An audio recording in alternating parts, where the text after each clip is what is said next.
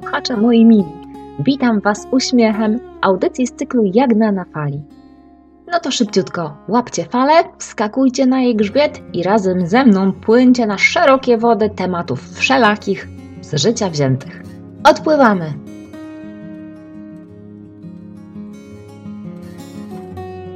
Słuchajcie, moi drodzy, muszę to powiedzieć, ale pierwszy raz nie wiem, jak zacząć moją audycję.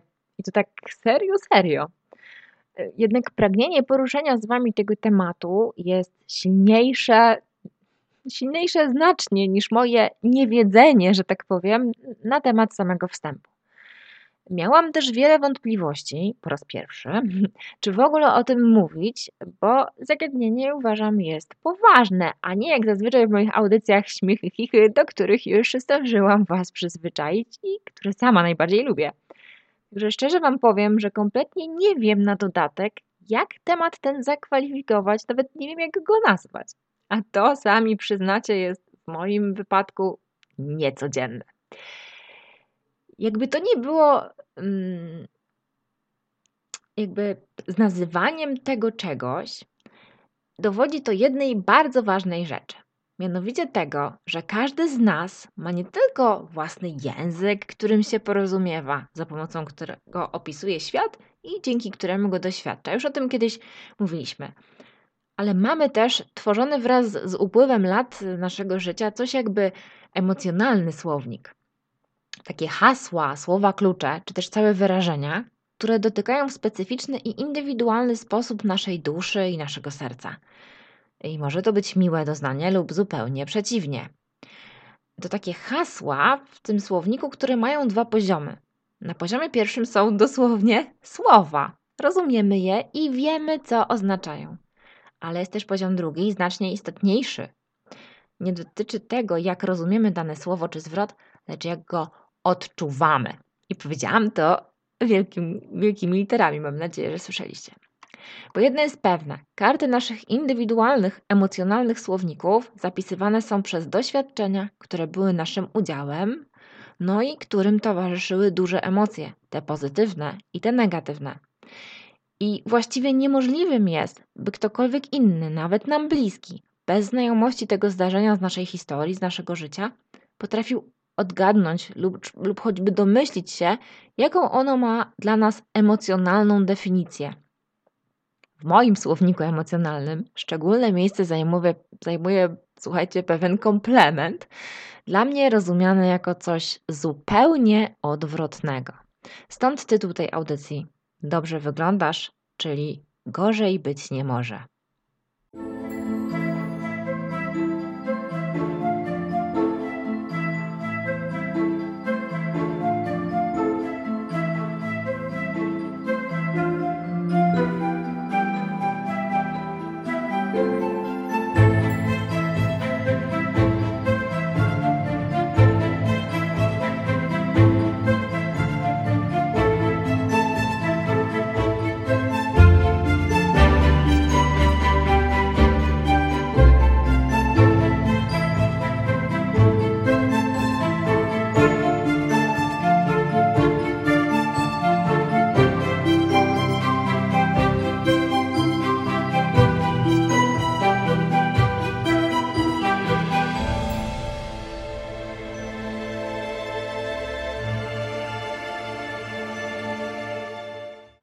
To, o czym chcę dziś opowiedzieć, to coś takiego, e, co się wydarza, kiedy słyszę pewien zwrot, który z założenia ma być miły i nacechowany samymi dobrymi i pozytywnymi intencjami. Jednak, gdy tylko ktoś skończy wypowiadać te dwa słowa, yy, zaraz Wam przypomnę jakie, to dzieje się ze mną coś dziwnego.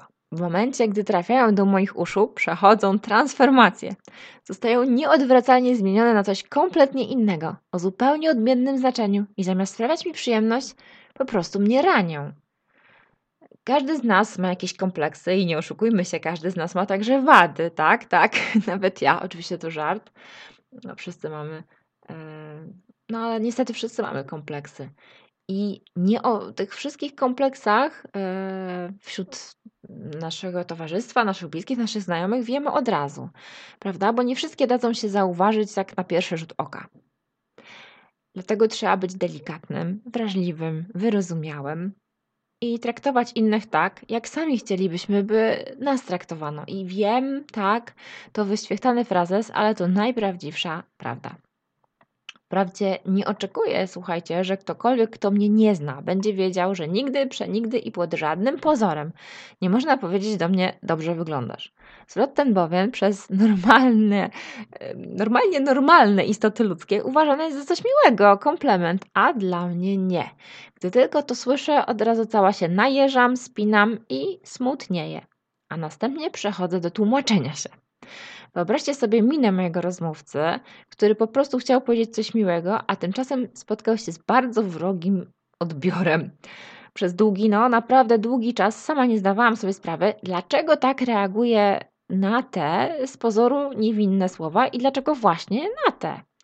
Całe lata zajęło mi zrozumienie, hmm, dlaczego akurat zwrot dobrze wyglądasz jest dla mnie tak e, no, przykry. Dlaczego ja rozumiem go jako ale jesteś gruba lub w delikatniejszej wersji przytyłaś.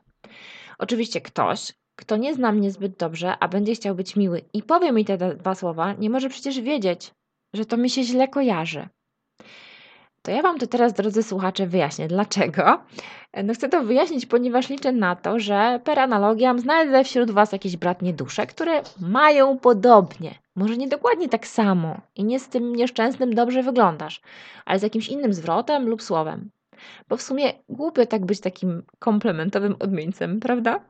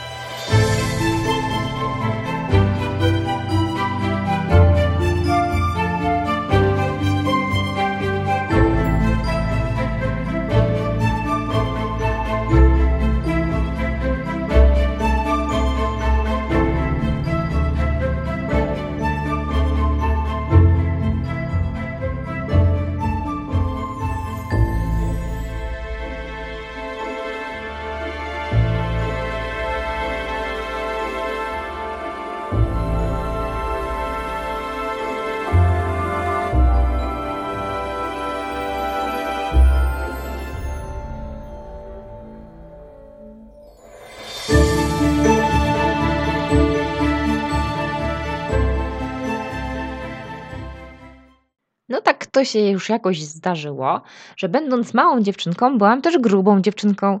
Niestety, ważyłam stanowczo za wiele. Po części był to skutek uboczny leczenia przewlekłej choroby, a po części miłości do słodyczy. W każdym razie do chudzielców się nie zaliczałam, a zawsze chciałam i byłam bardzo czuła na tym punkcie. To właśnie dlatego tak wyryło mi się w pamięć zdarzenie, o którym zaraz Wam opowiem. I co ciekawe, przez wiele lat nie zdawałam sobie sprawy, że słowa, które wtedy padły, pozornie błahe, były niczym kamień ciśnięty do wody. Słowa przebrzmiały, kamień zatonął, ale kręgi na wodzie rozchodzą się do dziś. Tak to było, że stałam sobie przed otwartą lodówką i zastanawiałam się, czy lepiej sięgnąć po jogurt, czy po kiszonego ogórka, gdy do kuchni wszedł mąż mojej mamy. Spojrzał na mnie, ja uważam, że naprawdę wymownie, i powiedział: Po co będziesz jeść? Przecież dobrze wyglądasz. I to właśnie, moi kochani słuchacze, w tym momencie dokonała się w moim umyśle i duszy jakaś odwrotna magia. A w mym prywatnym słowniku emocjonalnym zapisane zostało nowe hasło. Dobrze wyglądasz równa się przytyłaś, jesteś za gruba. I tak jest do dziś. Nie ma znaczenia fakt, że mam dobre BMI, noszę rozmiar 36 i często kupuję ubrania na dziale młodzieżowym czy dziecięcym. Wystarczy, że ktoś powie, dobrze wyglądasz, ja rozumiem to jako przytyłaś.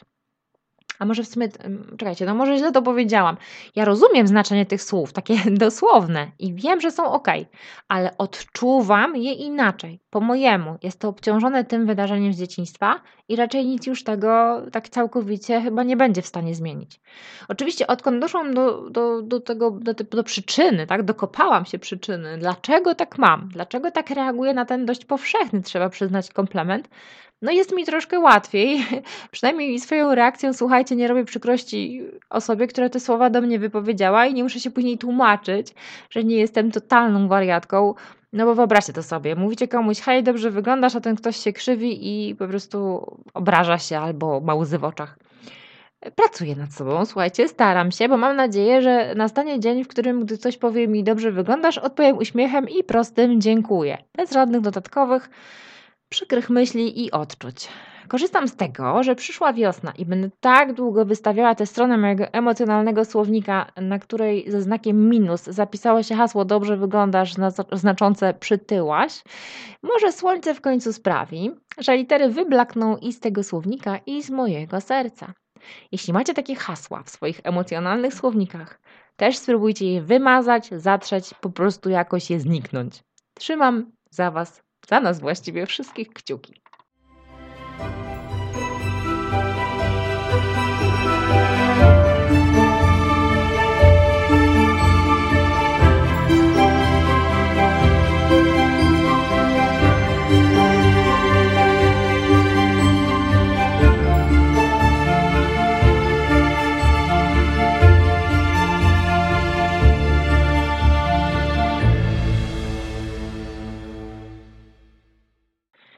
Myślę, że w tej audycji chyba się zapętliłam nawet bardziej niż zazwyczaj.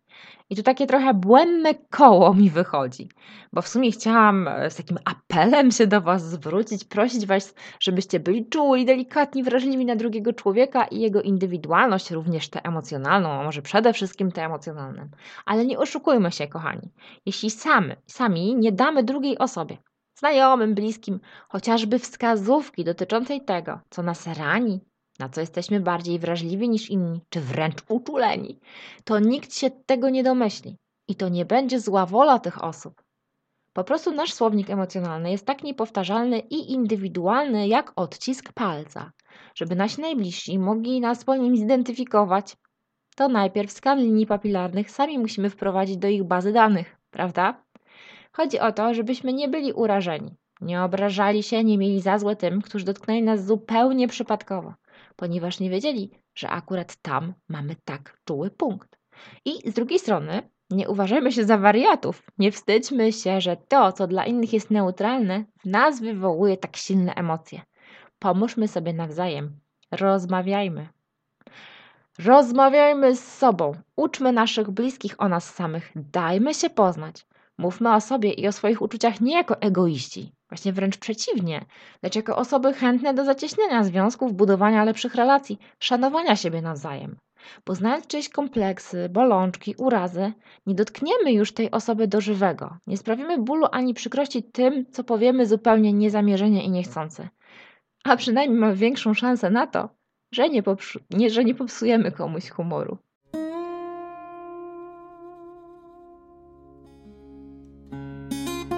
Drodzy słuchacze, na dziś to już wszystko. Płyńcie z uśmiechem przez życie aż do kolejnej audycji Jagna na fali, do której serdecznie Was zapraszam. Do usłyszenia wkrótce na falach Gdynia Radio.